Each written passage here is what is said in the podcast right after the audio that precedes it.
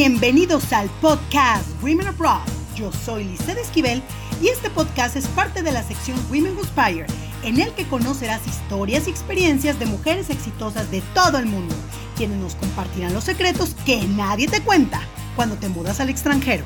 Comenzamos.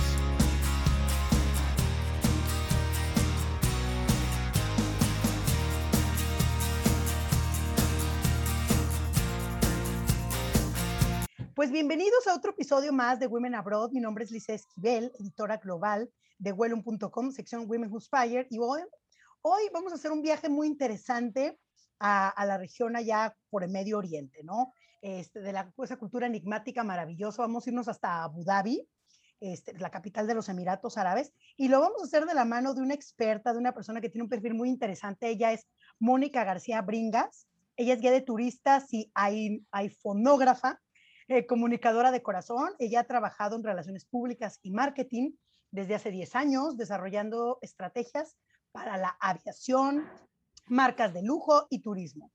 En el 2012 emigró a la capital de Emiratos Árabes para apoyar la trayectoria de su esposo y formar una familia.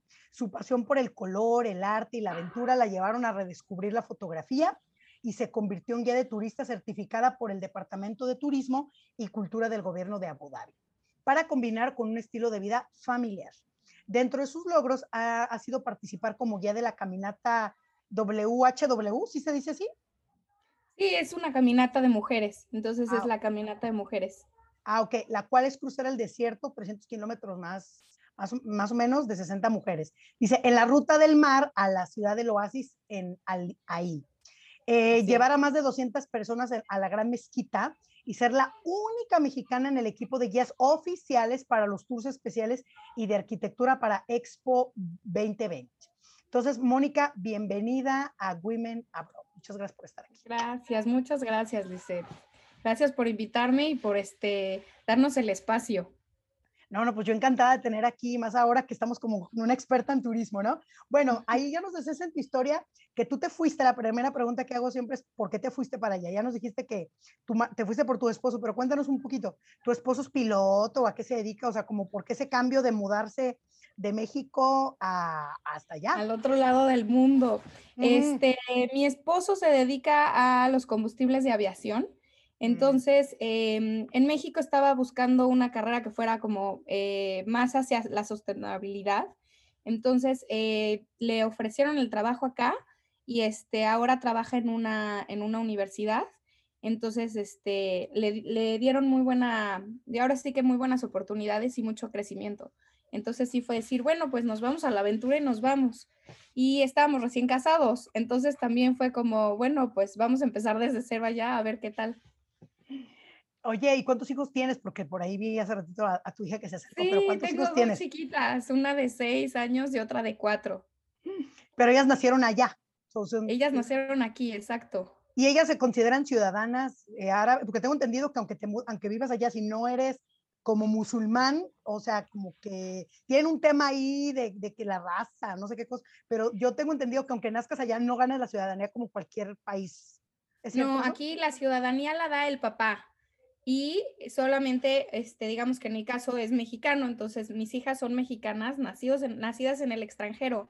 Y para, las, para los locales, el que da la nacionalidad es el papá emirati. Entonces las mujeres se puede casar con una rusa, con una europea, este, con una local. Y eh, lo importante es que sea, eh, ahora sí que el papá es el que da la nacionalidad. O sea que si, por ejemplo, yo me casara con, con un emirati, ¿sí pudiera ser ciudadana o no? Tú no, pero tus hijos sí. Tú serías una ¡Ah! residente, pero tus hijos que son los que tienen la sangre eh, de su papá emirati, ellos son los que heredan, digamos, el derecho de, de ser emiratis. E, es el, yo creo que es de los pocos países en el mundo, si no es que hay otro, con una política muy rara en cuanto a eso. O sea, si naces ya tendrías que ser ciudadano y no. Acá te lo da como el, el Acá como la bolengo, ¿no? Así es, y eh, para que puedas estar viviendo necesitas que alguien te dé el, digamos que te patrocine, ya sea por una visa de trabajo, este, ya sea, por ejemplo, yo que estoy casada con mi esposo, entonces tienes que dar tu certificado atestado de que estás casado, ya sea que te cases en el extranjero y lo traigas aquí o te cases aquí, y este, o a través de una, pues de una empresa, Esas son las únicas maneras de tener una visa.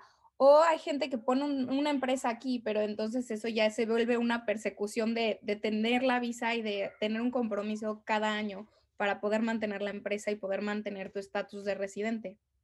No, pues no son enchiladas. Mira, ahorita como no la pintas, no es tan fácil. ¿Y cuántos años tienes allá? ¿Ocho? ¿Ya viviendo allá?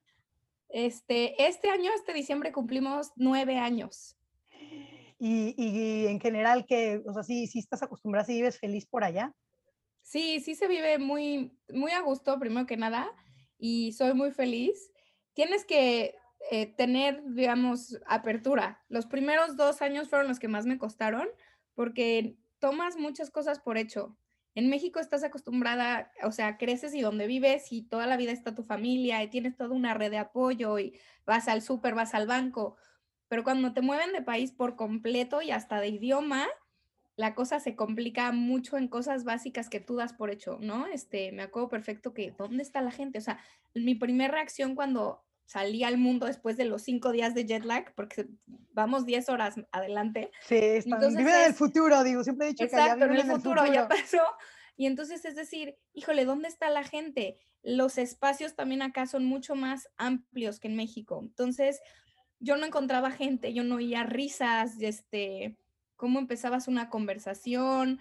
Entonces era oír que ibas en el súper y escuchabas ahí a alguien que hablaba español, entonces parabas la oreja así de, están hablando español, hola, soy mexicana, tú también. Entonces, este, tomó tiempo, sí, sí, sí es este, un choque cultural con todo y de que es un país muy abierto y que hay de, o sea, todas las nacionalidades que te puedes imaginar. Yo creo que es el país que más eh, vestidos va, vas a encontrar en un mall y la gente está vestida tan diferente mucho más diferente que en cualquier otro lado. Entonces, desde ahí es el choque cultural.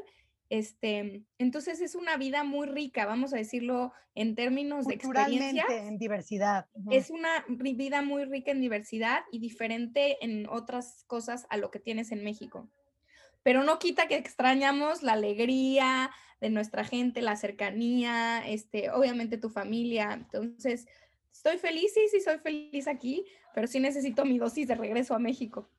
Oye, y hablamos de los, eh, ahorita hablando de eso, hilándolo, ¿a qué esté, eh, digo, allá es, un, eh, es, Emiratos, allá es como de los lugares más, como tú decías, más abiertos y más respetuosos que existen en cuanto a la diversidad, ¿no? O sea, casi todo, yo he escuchado que casi el 80% de los que viven en, en, por lo menos en Dubái, hablando específicamente de ese Emirato, son extranjeros y solo el 20% son los emiratis, ¿no? Entonces, pues, están muy acostumbrados a la diversidad, pero háblanos de a qué estereotipos te enfrentaste tú por ser mexicana viviendo, en tu caso particular, en Abu Dhabi, la capital. Bueno, primero que nada, el principal fue que México es considerado un país tercermundista, vamos a llamarlo así. Estamos en el mismo eh, grado que la India y este, que países latinoamericanos que tienen un Producto Interno Bruto más pequeño que nosotros, vamos a decirlo así, o que tienen ciudades más pequeñas. ¿Y por qué es eso? Porque por los tratados internacionales. Entonces, simplemente por tener un pasaporte mexicano, por ejemplo, sacar la licencia, no me tomaban mi licencia mexicana, entonces tuve que pasar todo el proceso de, de, tres meses para poder sacar una licencia. Que yo decía, es que yo, yo manejo en la ciudad más grande del mundo con el tráfico y con los, este, lo más difícil y cómo es posible que no me la tomen aquí. Entonces, ese tipo de cosas te vas este, encontrando, ¿no? Y bueno, lo de, digamos, lo de ser mujer, te acostumbras y te acomodas. Es decir, cuando llegas a edificios gubernamentales hay filas y entonces cuando vas sola como mujer, cuando no vas con tu esposo, pues te puedes formar en la fila de las mujeres y hasta pasas más rápido. Este, o sea, allá se separan fila de hombres y fila de mujeres eh, Así es, en, gubernamentales hay una fila general cuando van los hombres y cuando van familias o mezclados, y hay una fila de mujeres o una sala de espera de mujeres. Entonces, usualmente esa es la que está más vacía y te atienden más rápido y dan prioridad. Por ejemplo, mucho también me tocó cuando tuve a mis hijas, está muy orientado a que las señoras embarazadas con bebés tienen muchas más oportunidades que en México tienen más espacios para dar este, de comer, para amamantar, tienen em, más facilidades para entrar a los lugares rápido, eh, tienes más espacio para sentarte en cualquier lugar, luego, luego.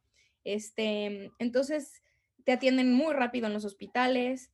Entonces, para el, para el caso de mujeres, cuando están embarazadas o con familia, eh, yo encuentro que hasta, hasta es más apoyo de este lado. Órale. O sea, pero no te encontraste nada negativo ni positivo. Ah, eres mexicana, esto, que te encasillaran como en algo particular. Como bueno, si fueras en Estados Unidos. El típico, el típico latina, la, la, latina que baila bonito y sexy, este, eh, la que le gusta comer mucho. Ah, eres mexicana, seguro sabes a los mejores lugares para dónde ir a comer. Este, pero no fue, no fue negativo. También Chicharito estaba muy, cuando llegamos aquí, fue cuando este, él estaba jugando en, en, en Manchester, me parece. Entonces, todo estaba muy, digamos, de moda que los mexicanos y el fútbol. Entonces, eso hizo que, que la verdad es que tuvieran otra plática. Ah, no era el zarape y el burrito, sino era, ah, ustedes son futbolistas, ah, ustedes tienen una Miss Universo, ah, este, ustedes eh, tienen mucha facilidad para bailar y son alegres. Entonces fue positivo. O sea, positivo, nada negativo. Mira, pues eh, qué bueno, ¿no? Porque hay gente, todavía no, no, pues ya. Oye, y hablando de los retos que te enfrentaste, tú dijiste que los primeros dos años fueron difíciles, pero háblanos más específicamente a qué retos te enfrentaste. ¿El reto de social, la comida, el idioma? ¿O, cuáles fueron esos retos que más tuviste? El primer reto de idioma fue muy digamos, de frente. Este, acá los acentos del inglés que se habla son muy diferentes. O sea, en México estamos casi siempre acostumbrados al acento americano y aprendemos a hablar con ese acento de manera, ahora sí que es, usualmente cualquier inglés que tú escuches en México va a ser el americano. Pero aquí se mezcla el inglés de UK, el inglés de Australia, el inglés de Pakistán, el inglés de Filipinas. Entonces, todos esos al oído no entendías ni qué era lo que te estaban diciendo, ni, ni, tú podías darte a entender en el acento americano-mexicano. Entonces empiezas a casi, casi que desarrollar un dialecto y aprendes a que cuando hablas con una persona, te acomodas en el acento y en la tonalidad que ellos tienen y así es como te vas entendiendo. Entonces eso me tomó eh, como yo creo que un año o dos, entender para poder lavar a, hablar a, híjole, se me descompuso la lavadora, ¿cómo le entiendo al técnico? Así, ese tipo de cosas. Hasta conseguir trabajo también. Eh, una de las cosas que me topaba más era que yo no era una nativa hablando inglés. Entonces, adelante de mí tenía todas las chicas que eran de UK, todas las chicas australianas, este, más todos los que eran nativos en árabe, ¿no? si eras nativo, por ejemplo, de UK, que con papás libaneses, pues iban adelante de ti en la fila. Entonces, poder destacar con el español que tienes y con el inglés, eh, sí tomó tiempo para poder encontrar este, ese, ese espacio. O sea, a ti en tu caso te favoreció el turismo y fue, entonces mm, te, te costó trabajo conseguir trabajo y mejor pusiste tu negocio de turismo donde ahí sí puedes aportar valor para los que no hablan, porque hay muchos mexicanos flojo que no hablan, este, pues ni el inglés. Entonces, pues qué rico ir a un país árabe, que obviamente nadie vamos a hablar árabe, pero si ni el inglés hablas, pues es muy rico conocer y pagas lo que sea porque te toque alguien que te hable español, ¿no? Y muy poca gente habla español allá. Sí, de hecho, creció mucho el turismo que habla español. Los últimos cinco años despuntó impresionante. Bueno, antes de, de COVID, despuntó mucho. Este, teníamos visitantes de España, la mayoría, todos los que vienen de España. Buenísimos para el, para el inglés también. Buenísimos, buenísimos. Eh, colombianos, teníamos argentinos, teníamos, eh, me tocaron también casos de que personas de otros países, vamos a ponerlo un ejemplo, rusos que sabían más hablar español que inglés. Entonces preferían tomar los tours en español. Entonces ahí empecé yo a ver un nicho y una oportunidad. Y cuando no hay nadie hablando español, bueno, pues tu inglés es suficiente para, poder explicar lo que necesitan, porque usualmente la otra persona tampoco es nativo en, este, en inglés. Entonces, el no nativo más no nativo daba un buen resultado para el inglés, que, el nivel que tenían.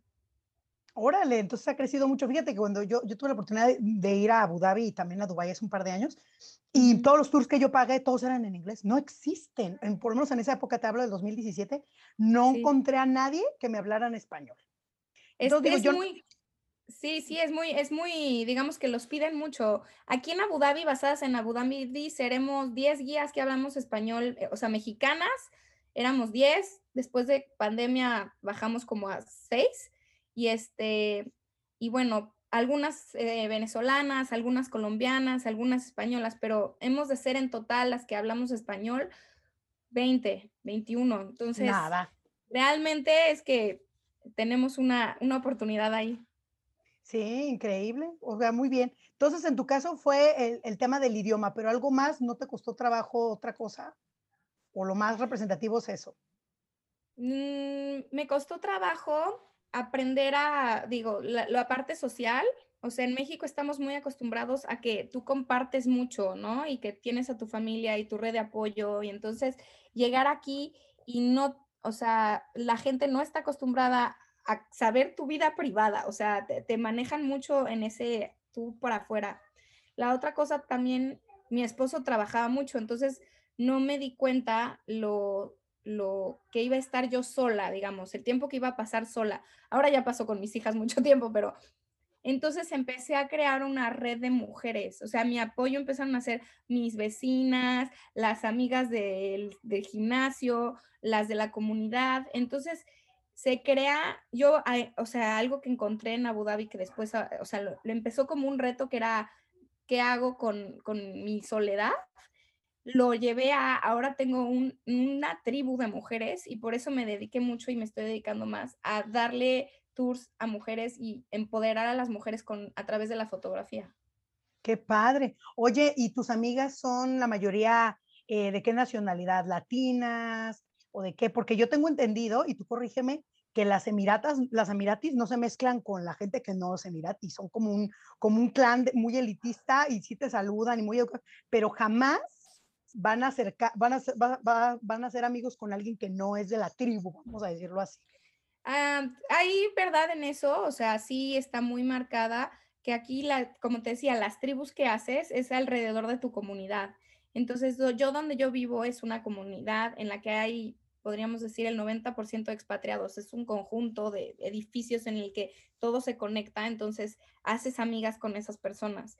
Entonces, sí, tengo de, Dinamarca, holandesas, eh, danesas, te decía, eh, francesas. También tenemos una gran comunidad francesa aquí y lo más parecido a lo latino es francés, español.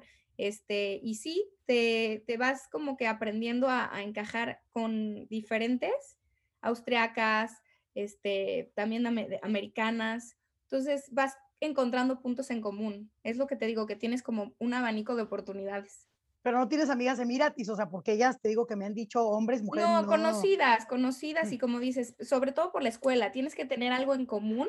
Entonces, por ejemplo, en la escuela de mis hijas, este, muy amable nos invitan a, a, las, a las fiestas de sus hijos o mi esposo que trabaja con ciertos emiratis, entonces hay veces, por ejemplo, eventos como una boda, te invitan a una boda, entonces las bodas son separadas, entonces pues yo me voy del lado de las mujeres y él se va del lado de los hombres, y entonces em, conoces, aprendes, abres, pero realmente para hacer un vínculo de amistad como el que nosotros tenemos en México, pues ya es algo que tendría que tener como más puntos de conexión. Oye, entonces en una boda ahí, pues cómo se casan y, tienen una fiesta para los hombres y otras mujeres y el marido se va para allá con los hombres y las, la, novia con las mujeres.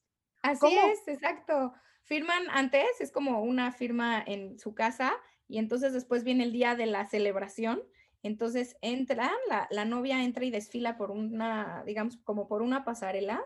La mamá está ahí, la novia se sienta en un sillón muy elegante y este, hay un DJ, tocan música, las bailas entre mujeres, cenas con las mujeres y este y se presta mucho para precisamente enseñarse a las mujeres, porque las mujeres, las mamás emiratis son las que escogen la pareja del hombre. Entonces, o sea, no te casas por amor, es un matrimonio arreglado, vamos a decirlo así, entre miratis. La mayoría de los de los matrimonios en Emiratos, de los musulmanes y de los locales, son a través de, matrimonios arreglados. Cada vez ya te encuentras más casos que pues hablaron, se vieron en algún evento familiar, en algún lugar y entonces ya se empiezan a pedir. Pero sí, todavía siguen siendo este otro tipo de, vamos a decir, ellos lo ven como un convenio y como algo donde les conviene eh, juntar la familia. Ellos lo ven por familia y por, como dices, por tribu y por clan no por, ay, el amor. no. El amor como un negocio, un buen negocio y aparte que también es para mantener como la, pues que es para mantener el estatus, exactamente, y las conexiones de las que te hablo, estas conexiones fuertes que van más allá de que si amas o no a la persona, ellos creen que el amor sale de cuidar o de criar una familia, por ejemplo, de construir algo juntos. Entonces, creen más en la belleza interior, en el alma, en que si quieres a, a Alá, a Dios, que hacia, que si, que, si nace el amor a, primera vista, ellos no creen en eso. ¿Cuál amor? Eso ni existe, existen los negocios. Oye, y háblanos un poquito más de tu trabajo. A ver, tú vives en Abu Dhabi, pero ¿haces tours solo en Abu Dhabi? ¿También haces tours en Dubai? Más o menos, ¿cómo, cómo, cómo son tus tours de un día, de dos días? O sea, platícanos así un poco de lo que, lo, lo que decías de, de, empoderar a la mujer, así brevemente, como todo lo que haces así en tu trabajo. ¿Qué es lo que hago? Mira, el turismo en, aquí en, Emiratos está regido por cada emirato. Entonces, cada emirato tiene su licencia de, de, turista. Cuando tú te certificas bajo un emirato es que solo puedes en ese emirato dar, este, digamos que, tener un servicio mediante una agencia de viajes. Eso es lo que más o menos este, oficialmente es.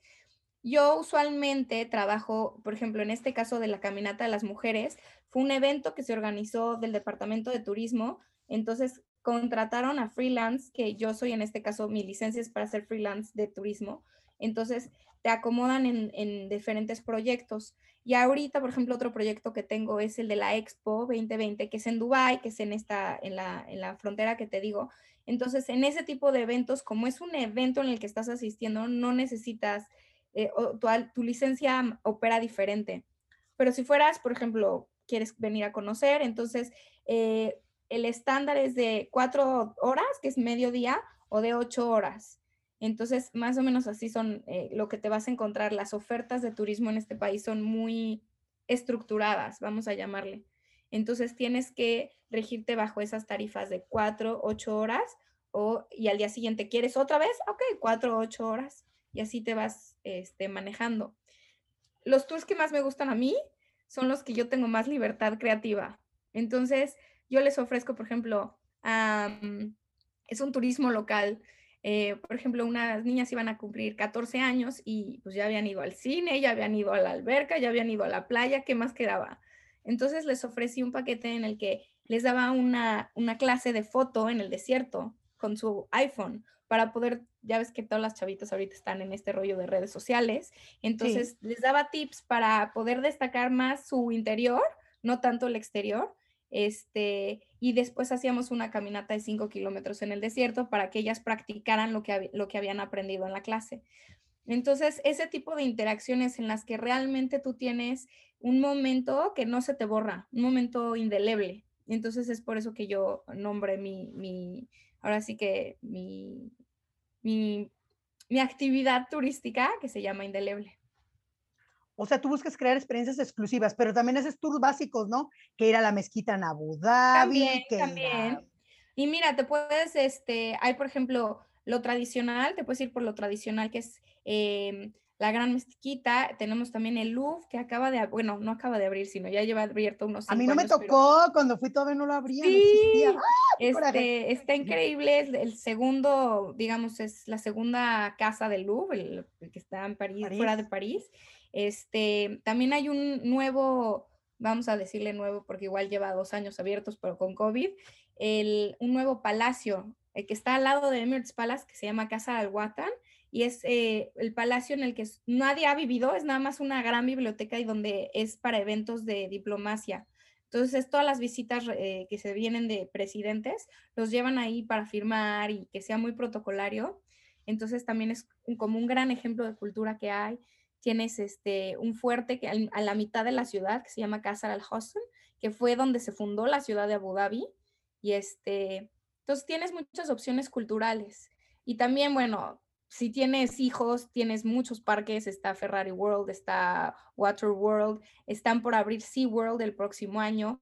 Entonces, este, acaban de abrir hace, el viernes pasado un, el acuario más grande de Medio Oriente, se llama... Más grande que está que el de Dubai, allá en Abu Dhabi. Más grande que el de Dubai, sí. Son 10 cuartos que mm, este, tienen, digamos que todas las especies marinas menos, eh, menos focas, orcas, es decir, este, ya sabes, les dicen big mammals, y entonces, este, para todo el tema de conservación animal, pero sí está muy enfocado en la conservación ahora Abu Dhabi. Entonces, En o sea, que es, un, es una capital de, cultura, también, o sea, es muy fuerte la cultura. Exactamente, es cultura, están invirtiendo mucho en cultura, en educación, entonces la educación a través de este tipo de experiencias sustentables. Está un corredor de dos kilómetros de manglares. Abu, Dhabi, con diferencia a Dubai, Dubai pues son rascacielos, es mucho más ciudad, y Abu Dhabi son islas, entonces entre las islas tienes 15 kilómetros cuadrados de puro manglar, es mucho más verde, tipo Cancún, vamos a ponerlo así, con ese agua azul turquesa, con esa riqueza de, vegetales, de, de, vegetación. Entonces puedes tomar un tour de kayak. Entonces está, Abu Dhabi se está tratando de volcar como más hacia el turismo de nicho. Sí, al cultural, que Dubái no puede competir. Dubái es para la shopping, que ahí usted no puede competir. Para el shopping, para el glamour, para la foto. O sea, un turismo más de entretenimiento, vamos a decirlo así. Y acá ustedes la parte cultural. La parte cultural, la parte de eh, heritage es lo que ellos le llaman, que es como lo que están heredando de su cultura beduina, eh, toda esta explicación de por qué hacen el, el ritual del café, por ejemplo. Y este, por ejemplo, les quería enseñar, aquí tengo, eh, siempre tienen, en, unas, en las casas árabes siempre tienen dátiles para ofrecerles a sus... Los amo, los dates, como les llaman en inglés. Exactamente. Entonces, este, todo eso hace que, que, que Abu Dhabi sea como algo mucho más cálido y cercano, vamos a ponerlo así. Órale. No, mira, pues ya nos diste también los tips, ya nos adelantamos a esa pregunta de, de qué, qué, lugares visitar. Eh, y hablando de la cultura laboral, digo, tú tuviste la oportunidad de trabajar acá en México y allá. Tú hablando del de, tratar o de conocer, hasta incluso con la gente, ¿no? ¿Cómo, ¿Qué diferencias notas en la parte de la cultura corporativa este, de, que se maneja allá en Abu Dhabi y en México? La diferencia principal, vamos a decir, este, aquí eh, las cosas suceden o muy rápido o muy lento. En México tienen más o menos un ritmo natural. Entonces aquí, eh, como tienes mucha posibilidad económica, vamos a decir, cuando un proyecto está bien fondeado, las cosas suceden muy rápido y se desatoran muy rápido. Pero por el otro lado también eh, te encuentras con situaciones de que las regulaciones todavía no están ahí o este, no hay otra opción, entonces te tienes que ir a Dubai a conseguirla. Entonces vamos a decir que son las características de una ciudad más pequeña, que entonces tienes que tener, ponerte más creativa en las opciones vamos a decirlo así. Por eso les decía que este, en la parte de comunicación, que era lo que yo me dedicaba, eh, las agencias que ya estaban, digamos, este, ahora sí que cubiertas por las personas que hablaban inglés de nativos o árabe nativo, entonces, este, pues me tuve que poner creativa. Sí, pues sí, es que sí es complicado ahí el, tema, ¿no? Eh, oye, y este, entonces ya habíamos hablado un poco de qué diversidad, este, diversidad, sí, ¿y tú crees que la gente sí es inclusiva ya, o sea, respetuosa de, las diferentes nacionalidades, religiones, todo eso o no? Sí, sí, totalmente. O sea, eh, bueno, para empezar con las mujeres, así como que vamos a hablarlo directo. En México estás muy acostumbrada, o bueno, tristemente a que vas por la calle y pues la gente te dice cosas, ¿no? Ay, guapa, sabrosa. Ya ahorita menos, mucho menos, ¿eh? Pero digo, todo pues porque ha sido una campaña muy fuerte. Pero aquí yo sí noté, o sea, ni siquiera, es más, puedes caminar sola eh, a las 2 de la mañana, 12, y vas completamente segura, nadie te molesta, nadie te ve de manera negativa o a dónde vas, nadie te sigue. Entonces sí es como mucho más seguro para la mujer, este, ahora sí que te sientes menos juzgada, vamos a decirlo así. Eh, en cuanto a ropa, ahora sí que te voy a decir, te puedes vestir como como tú te vestirías en México, es decir, con tus jeans pegaditos si quieres, con tu blusita bonita, si te quieres poner más guapa, pelo suelto, taconazo, o sea, la diversidad aquí ya está mucho más abierto, entonces ya no es el tema de, ay, es que no es musulmán. Oye, pero también en ciertos lugares no, porque, bueno, yo me acuerdo que, por ejemplo, allá en Dubái decía que en la zona turística tú te puedes vestir como quieras, por ejemplo, pero en la zona, por ejemplo, en un mall, en el Dubai Mall, pues sí me tenía que cuidar porque como ahí va de todo, este, no era, o sea, no es 100% turístico, también van los locales ahí. Entonces, sí, ahí sí sugerían que, que las guías que yo leí, que no te podías poner ropa pegadita, transparente, o sea, también tiene que ver como el lugar, si es turístico, igual sí, ¿no? O sea, como me, me refiero a las cosas muy sexys o cosas así, Sí, vamos, vamos a ponerlo como esto. Yo no, o sea, a lo que va, o sea, al lugar a donde vas es como el código de vestimenta que tienes que usar. No te puedes ir eh, usando un bikini o algo transparente a un mall porque no vas a eso, ¿no? Vamos a ponerlo en ese, en ese contexto. Tienes que estar siempre consciente que este es un país musulmán, entonces por, por ende hay que ser respetuosos. Pero cada vez ya está más relajado. En lugares en donde sí o sí tienes que ir cubierta es en la mezquita. O sea, cuando vas a visitar como turista la mezquita, de hecho tienes que usar tu abaya, tu Sheila, aquí tengo mi Sheila. Es, mm. yo, sí, yo sí tengo que usar abaya los días que voy a la mezquita. Entonces, por ejemplo, te pones aquí este, este va en el, en el, oído y le das la vuelta por acá. Y así es como te pones una Sheila.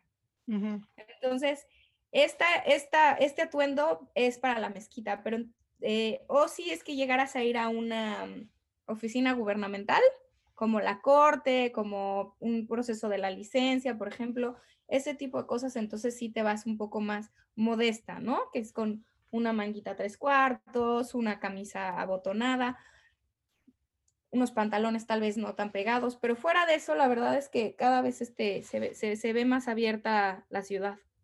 Oye, y hablando de la ropa, platícanos, eh, porque luego la gente, hay una, hay una cosa que noto que la gente confunde, este, probablemente porque es complejo a veces cuando no estamos tan familiarizados, no es lo que se ponen las mujeres árabes, se llama abaya, no es burka, es lo que yo les digo. La burka es la de Afganistán, completamente cubierta, pero la gente, y escucho muchos periodistas ignorantes acá en México diciendo eso, no, explícanos cómo se llama cada parte como para que la gente lo entienda eh, en el caso de las mujeres, ¿no? Sí, mira, la, la valla es la túnica que cubre todo el cuerpo. Y en general, pues este, sí es con mangas anchas, no puede notarse la cintura, este, puede ser abierto o cerrada, dependiendo. Y últimamente se están poniendo en moda, igual que en todos lados, los colores pasteles. Entonces cada vez se ve menos ese color negro que todo el mundo decía, ay, ¿no? Este, se está transformando en algo más de, vamos a decir, de temporadas. Entonces en invierno las ves azules, las ves como cafecitas y en verano ahora estaban a todo lo que dan los, los colores pasteles. Entonces ese es, pero aquí tengo yo una burka de Emiratos Árabes. Sí tienen burka y es esto. Pero yo no la vi, es normal. ¿Qué porcentaje de la gente la otra? Yo no vi a nadie así, ¿eh? No, porque estas se usan, estas se usaban más en el pasado, en el desierto, cuando eh, pues eran beduinos y había gente que nómada que iba de una a otra, las mujeres que estaban casadas eran las que usaban esta máscara cuando estaban fuera eh, vendiendo en el, en, el, en el mercado y era para denotar como tu anillo de compromiso. Es decir, las que son casadas, las doñas, vamos a poner así, las doñas son las que usan la, la burka y la burka no es de metal ni es así como oh, cinturón de no veas sino este de, algodón, mira, se dobla, es de algodón y te, es teñido con violeta de genciana y entonces se vuelve casi como metálico. Y este es un cordoncito. Entonces, este, y este es un palo de madera. Entonces, las mujeres se ponían como un signo para que los hombres reconocieran quién era la, casada, quién era la, la, disponible para que pudieran pedir la mano de esa, de esa mujer. Eso era cuando vivían en el desierto. Y se quedó como una, mm, como digamos, como un ah, algo adoptado más hacia las mujeres, hacia la matriarca, es decir, a las mujeres grandes que están, este, diga, eh, la mamá, la primera mamá, la grande, la, digo, la doña, o sea, es un, es, y es todo un honor porque te lo ganaste, porque significa que tuviste toda esta familia y trabajaste por todos ellos. Entonces, para ellos, la burka es este signo de matriarcado y de... Pero no es la burka que conocen de Afganistán, que es el traje completo cubierto, que tiene rejitas, o sea, eso sí, no, no, no, no, quería aclararlo. se pone, y puedes hablar perfectamente, puedes ver perfectamente. Sí, y ahí te ves, se te ven los ojos, pero la otra no, ojos, la otra no. Exactamente. y, era y esta nada más se usa cuando son eventos culturales, como para, es como, una, como un rebozo, vamos a decirlo, que suma al traje típico. ¿Y el otro cómo se llama? La que cubre aquí, la otra tradicional. El niqab. El niqab, ese, este, en, en Emiratos a veces lo encuentras, pero no, este, no forma parte de su, digamos, del, del vestido tradicional. Lo encuentras porque hay musulmanes que eh, llevan eso, que son más tradicionales. Pero en la mayoría las mujeres van con el rostro descubierto. Yo he visto, eh, ¿cómo se llama la que, va la, que cubre el cabello? Como la que te pusiste hace ratito. Sheila. Sheila. Sí, tiene ese nombre, no, tiene otro nombre. Yo como que me acordaba que tiene otro nombre. Em, para los hombres tiene otro nombre. Se llama este. es, que, es, que, hay unos que he visto que tienen como uno, uno que parece como un trapito de color como rojo. color rojo, sí, sí, sí. Y hay otro blanco. ¿Cuál es la diferencia? Ninguna. ahora sí que el color que escojan para que vaya con su. Ahora sí que con el que les guste más. No hay una diferencia. En Arabia Saudita sí es el rojo, eh, pero aquí se pueden los dos. Aquí la diferencia de la candura, que es la túnica para hombres, ah, recordemos que abaya es para mujeres, candura es para, para hombres. La candura de los emiratis siempre va a tener esta corbata. Mira, te la estoy enseñando aquí. Que se cuelga acá, tiene un botón, es un, un cuello redondo con un botón aquí y se abrocha y va colgada. Esta la empapan en sus eh, perfumes, en oud, todos los días, se absorbe y cuando la dejan secar, y entonces cuando se seca y caminan y ondea, entonces va dejando toda una estela del olor que es eh, además exclusivo para cada, para cada familia. Cada familia hace su, su mezcla con ciertas, entonces tú puedes saber de qué familia es esa persona por cómo huele. Órale. Y, y casi todo, yo veía mucho los hombres, casi todos así, que aburrido de vestirse así, ¿no? Pero bueno. A ellos les gusta mucho, les da como mucho orgullo, les da identidad. Entonces, este, se viste también normal para calle cuando hacen otras actividades. O sea, deportes lo hacen normal con el atuendo que es, te digo, son mucho de, la, de la ocasión. En, cuando vas a la playa los ves, este, las mujeres que son emiratis musulmanas sí llevan su burkini que es, toda este, completa, ¿no? Que le cubre todo el como cuerpo. Como una preno, hasta de cuenta, como unos leggings y una camiseta de ejercicio pegadita, y cada vez le echan más ganas a, verse con faldita, les ponen faldita, les ponen este, colores creativos. Entonces, Oye, es cierto que las mujeres cuando se quitan la valla sí traen ropa de marca y, sí, sí, sí, es un desfile eso. Es más, cuando no te necesitas quitar la valla, cuando estiran la mano para pagar, de repente ves el Rolex, las pulseras de oro, el anillo, el otro anillo, la bolsa. Entonces, todo Ahí sí la vida de lujo, de lujo, lujo. Es, es interesante, te digo, ver cómo, cómo tienen el concepto de lujo aquí pero son más no lo ven, no lo ves, o sea, pero, se ponen cosas vistosas porque es lo que sí puede ver todo el mundo, ¿no? Yo observaba que le invertían mucho en los relojes, en las joyas, en, en la bolsa, en los zapatos, en los que es lo que tú podías ver. Exacto, en los coches, en los zapatos, también los zapatos los tienen impresionantes. Este, en las telas de la, de la, de la ropa que usan las abayas, los bordados. Entonces, todo eso te puede dar, este, digamos que, eh, pistas de, de, de, dónde viene y de qué familia es y de qué, de qué este rango tiene. y pues, también aquí otra cosa es que usan tanto oro porque viene, esta, esta, esta viene de, digamos, de la India, que es que las mujeres, cada vez que tienen un hijo o cada vez que pasan un hito importante, el esposo les regala oro. Entonces, entre más hayan sufrido en su, en su parto, más oro es que les tienen que dar. Uy, pues en México, imagínate los monumentos que les harían. Pero como allá son maridos pobres, pues no. Y tacaños. Así es, entonces, este, y, y, los, y realmente la usan, o sea, lo, lo, usan porque además no hay nadie que se los robe en, en la calle. No, allá Entonces es completamente seguro estar usando todas tus pulseras de oro y diamantes para, para hacer notar que tuviste muchos hijos. Oye, ahorita me acordé que cuando estuve allá, me acuerdo que me senté con una mujer que tenía las manos llenas de diamantes y le estudié la bolsa, le estudié los zapatos y le calculé como unos 20 mil dólares, más o menos, mínimo.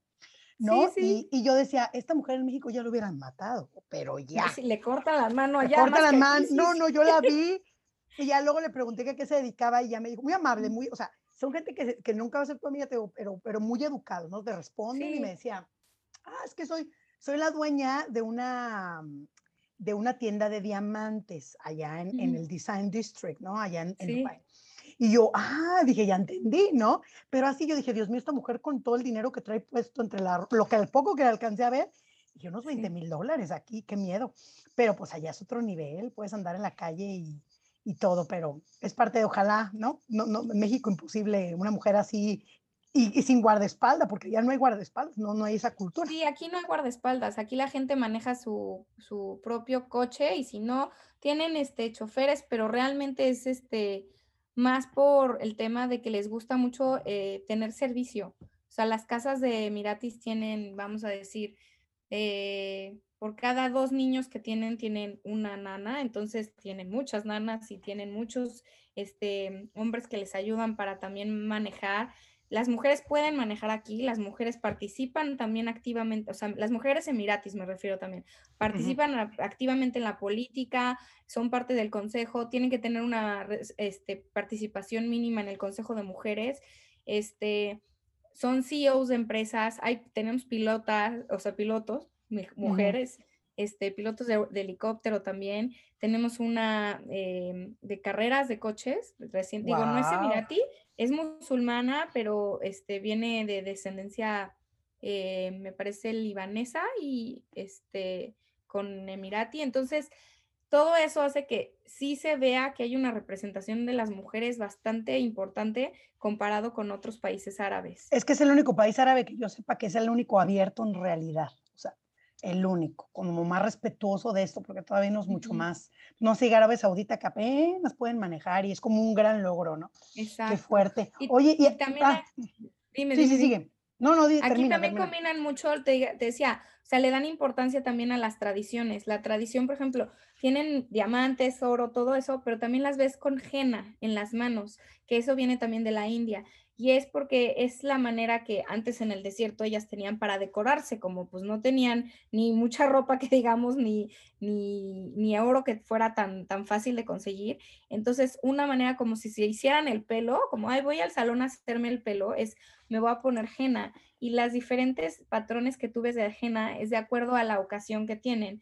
Entonces, en las bodas, las novias tienen la henna, por ejemplo, les, les hacen hasta acá la henna a la mamá de la novia se la hacen aquí y a las invitadas aquí. Y depende del diseño también, es que las, usualmente las señoras que usan su burka tienen estos, los dedos, las puntas de los dedos totalmente empapadas en, en, henna. Y eso les ayudaba también a hacerles duras las uñas, porque las uñas y los dedos, de la, la, llama de los dedos, para poder este, coser la palma y coser toda su, su ropa. Entonces, esto era para poder este, aguantar temperaturas y aguantar la, palma que era muy picosa. Y hasta ahora, esa, esa, tradición hasta ahora se, la toman y la combinan con toda esta modernidad de uñas de acrílico increíbles y larguísimas, con todos los este, diamantes y el oro y con su henna. Entonces es, es, muy interesante cómo se mezcla lo nuevo con lo viejo, porque para ellos han desarrollado tanto el país, este año cumple 50 años el país. Nada, súper este, joven y ve dónde están. Nada. Y de llevarlo de, la arena y de camellos a Ferraris y rascacielos gigantescos, ellos saben que lo que tienen que ser de base es sus valores y sus tradiciones beduinas y toda esta comunidad.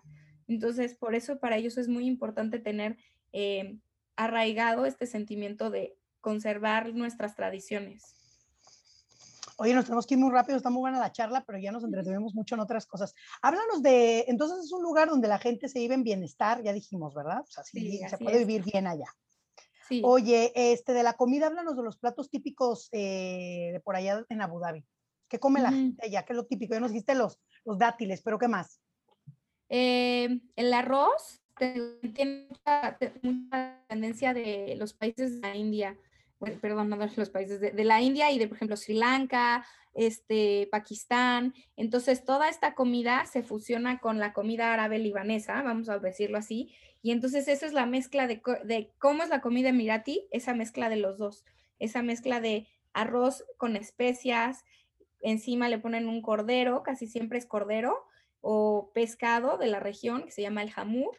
Y entonces, este, es comida muy sencilla y muy básica porque también tenemos que pensar que no tienen mucha agricultura, se ha desarrollado apenas hasta los últimos años, entonces no te vas a encontrar un jitomate para hacer una salsita, es, difícil. Entonces, ellos este, todo lo tienen seco. Entonces usan, por ejemplo, limón seco, canela, azafrán, este, pimienta, especies que mezclan de, ahora sí que de oriente, y es ese sabor que, que podemos identificar. La otra que también usan es mucho es una comida dulce por el, el dátil, lo vuelven miel y a todo le echan esa miel. Es como su sazonador, vamos a decir. Entonces es masa o, por ejemplo, pudín de pan con leche de, este, puede ser de cabra, de camello, y le ponen este, esta miel de dátil. Eh, es comida que tiene muchas calorías, vamos a decirlo así, por, precisamente porque era para las jornadas del desierto en las que tenían que moverse y podían este, tener mucha estamina para aguantar los, los, viajes. Entonces, los dátiles y alguna bebida, el café árabe, ¿no?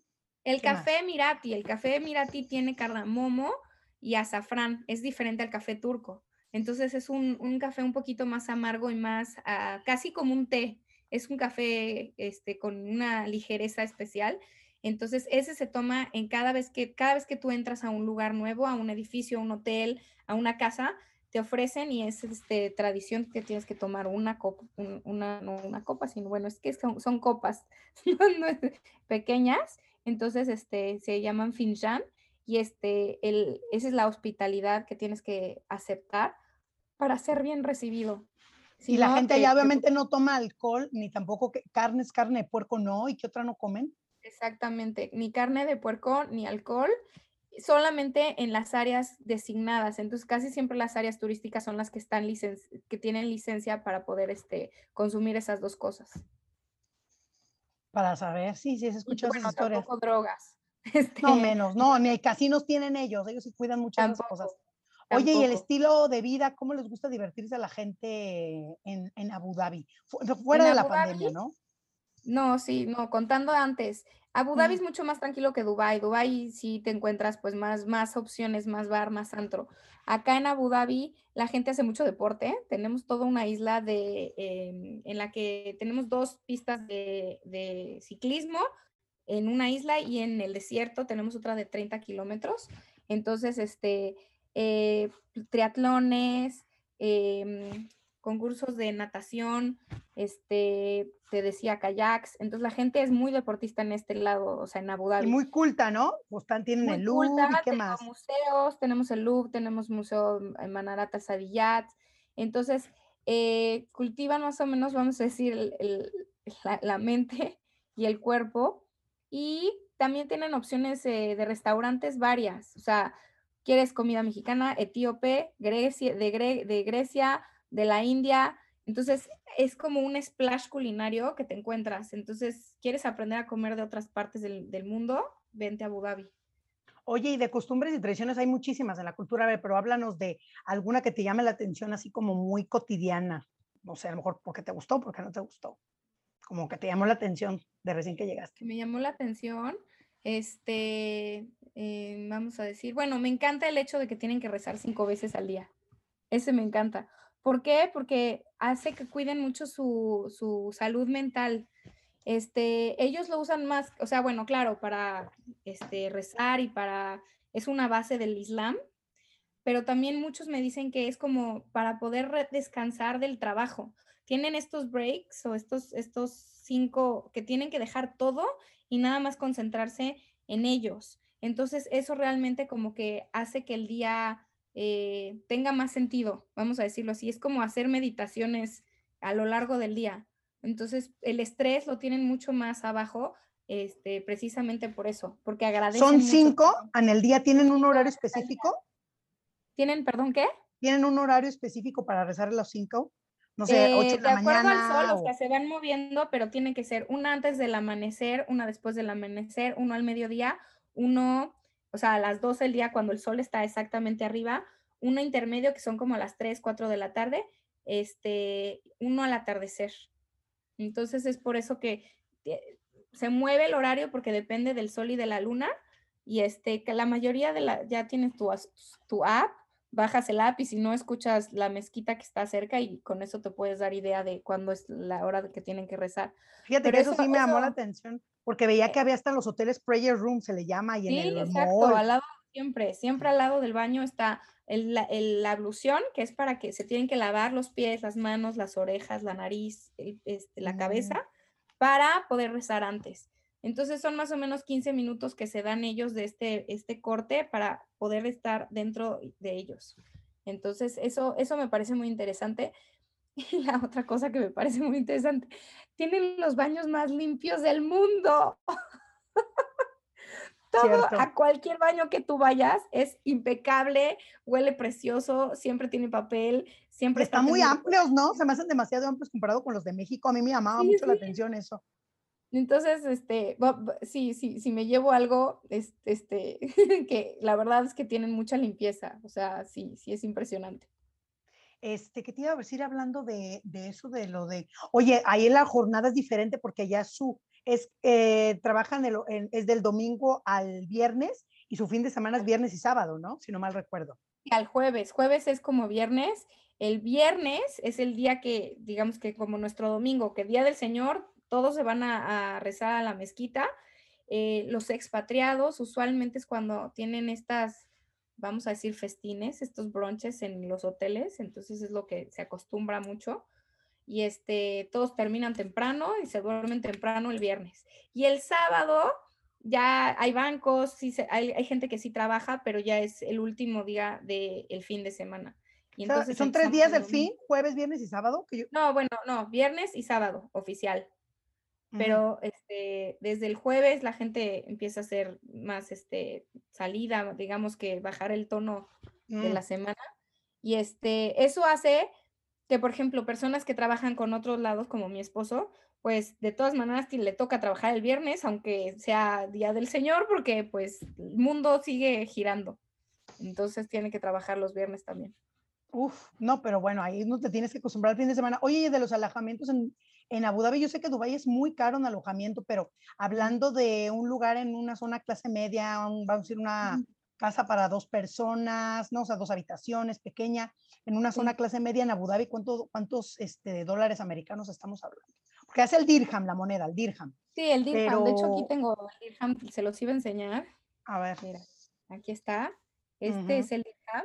Es una de la, eh, se llama Dala, es eh, para servir café árabe, café emirati. Y aquí está del otro lado la, el signo del número uno, porque este es ¿Cuántos dólares, cuántos, cuántos dirham equivale a un dólar? 3.65. ¿Y cuánto cuesta una renta ahí en una zona así más o menos como te dije, clase media Mira, allá? así como para un departamento de un cuarto con una cocinita, este está más o menos en 10 mil dirhams, ¿Cuántos en dólares? A ver. pues 3 mil, ¿qué son? 3 mil dólares, 3 mil 500 dólares. No es tan barato, es caro, muy caro vivir allá de todas Es muy maneras. caro, pero es que también hay un sistema en el que cuando tú trabajas, el gobierno, o sea, te tiene que dar, el patrón te tiene que dar un porcentaje para, se llama housing allowance. Entonces, el patrón da, ahora sí que, ok, esto aparte no es de tu sueldo, este es de la casa. Y eso es lo mínimo. Y entonces, o sea, las, usualmente las empresas que traen a los expatriados ofrecen en ese rango habitaciones, o sea, bueno, alojamiento que vaya de acuerdo a esos rangos de housing allowance que les dan. Este, entonces, hay veces que nada más tienes que pagar un poquito si quieres vivir en una zona mejor, o hay quienes de plano deciden, ¿sabes qué? A mí no me importa, yo vivo mucho menos para poder ahorrarme ese housing allowance y manejarlo de otra manera de acuerdo a mi presupuesto. Entonces, hay opciones, pero sí, sí, Mm. sí es una, es, sí es un alojamiento mucho más caro comparado con México. Ah, no, sí, pero a mí me suena que es muy igual a Dubái, es igual de caro que Dubái. Yo Es igual, que, eso sería- es que era un poco más barato, pero no.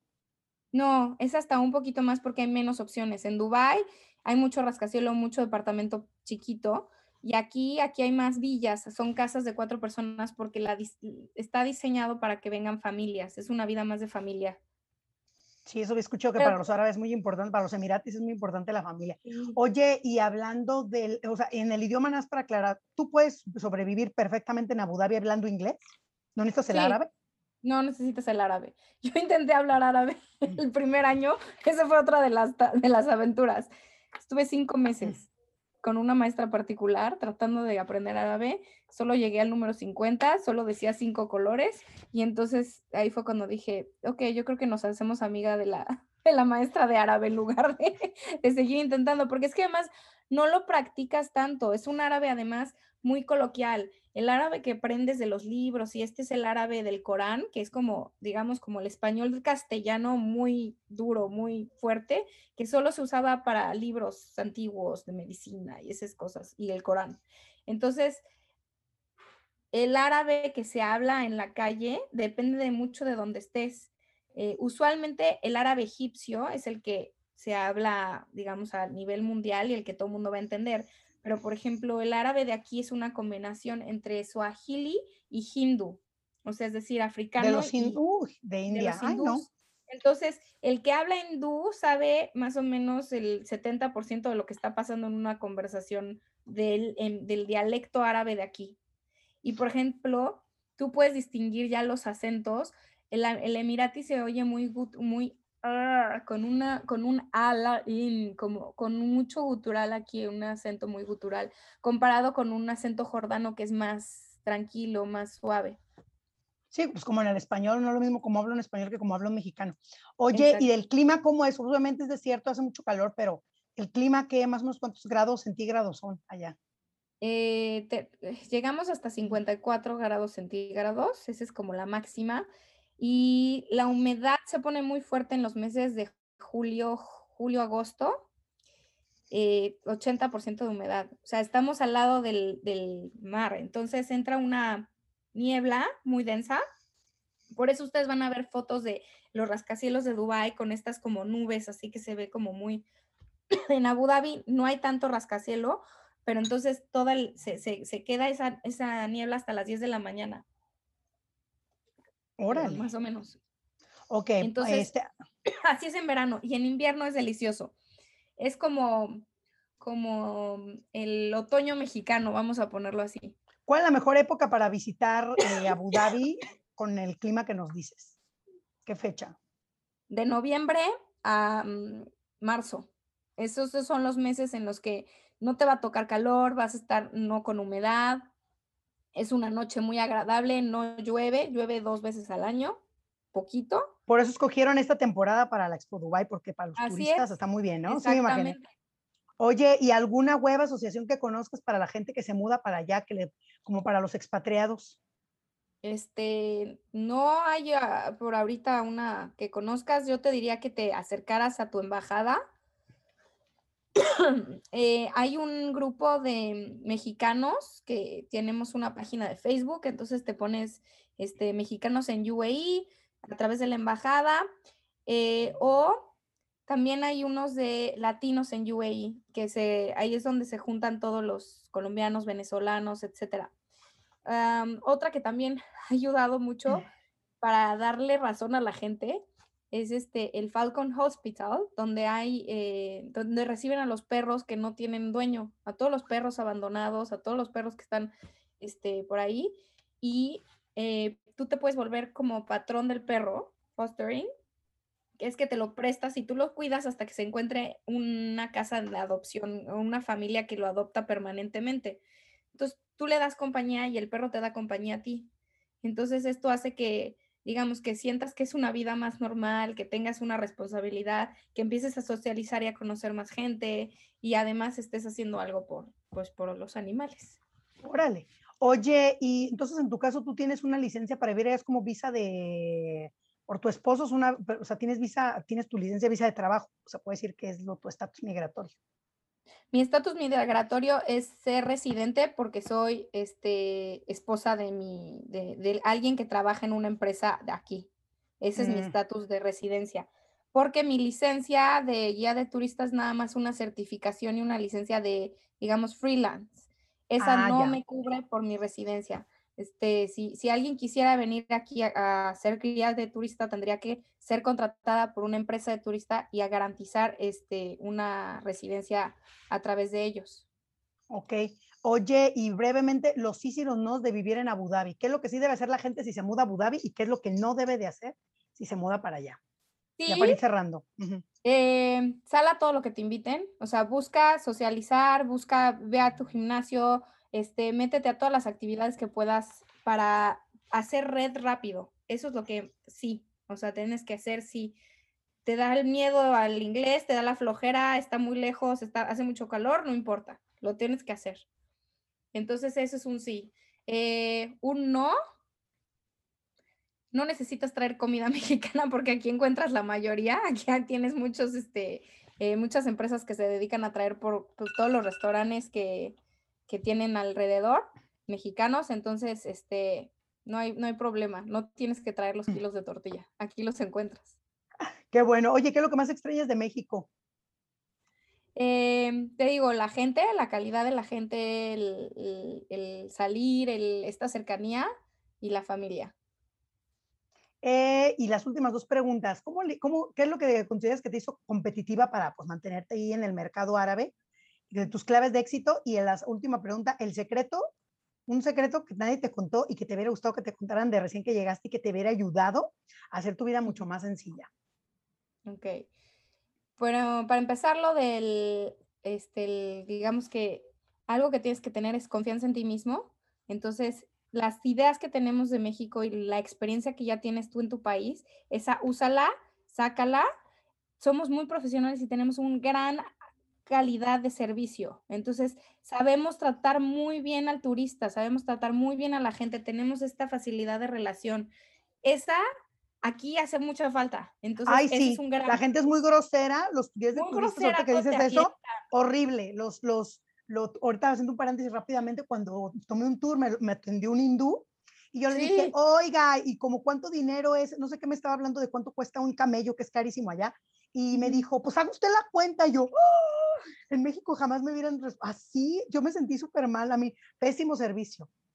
Entonces, sí, la verdad es que este, hace falta eso que tenemos nosotros los mexicanos, ese, ese encanto y este y que tenemos muchas relaciones, entonces puedes ir este haces rápido amigos, haces rápido encajas con la gente muy bien. Entonces, yo diría que ese es como mi plus competitivo y no solo para el turismo, sino para todas las otras cosas.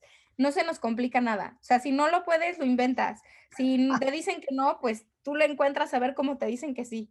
Entonces, ese plus de mexicanos este, hace mucha falta en este lugar. Entonces, esa creatividad y esa chispa, sácala.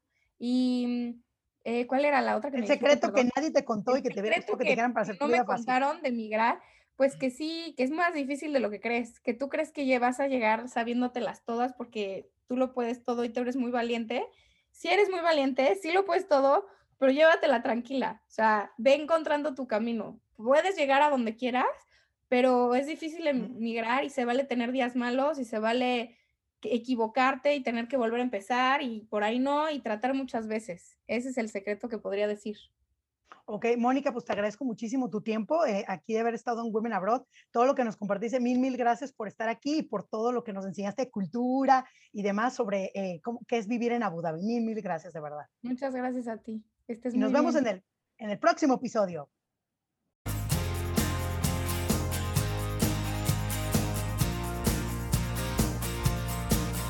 Gracias por escucharnos. Visita nuestra página www.wellum.com, sección Women Who Inspire, y no te pierdas nuestro próximo episodio.